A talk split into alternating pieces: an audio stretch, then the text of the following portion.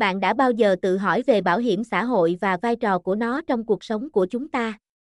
Bảo hiểm xã hội là một hệ thống bảo vệ tài chính cho người lao động và gia đình, giúp họ đối phó với những rủi ro trong cuộc sống như bệnh tật, tai nạn lao động, hưu trí và thất nghiệp. Ở Bắc Giang, bảo hiểm xã hội do Cục Bảo hiểm xã hội Việt Nam quản lý và điều hành.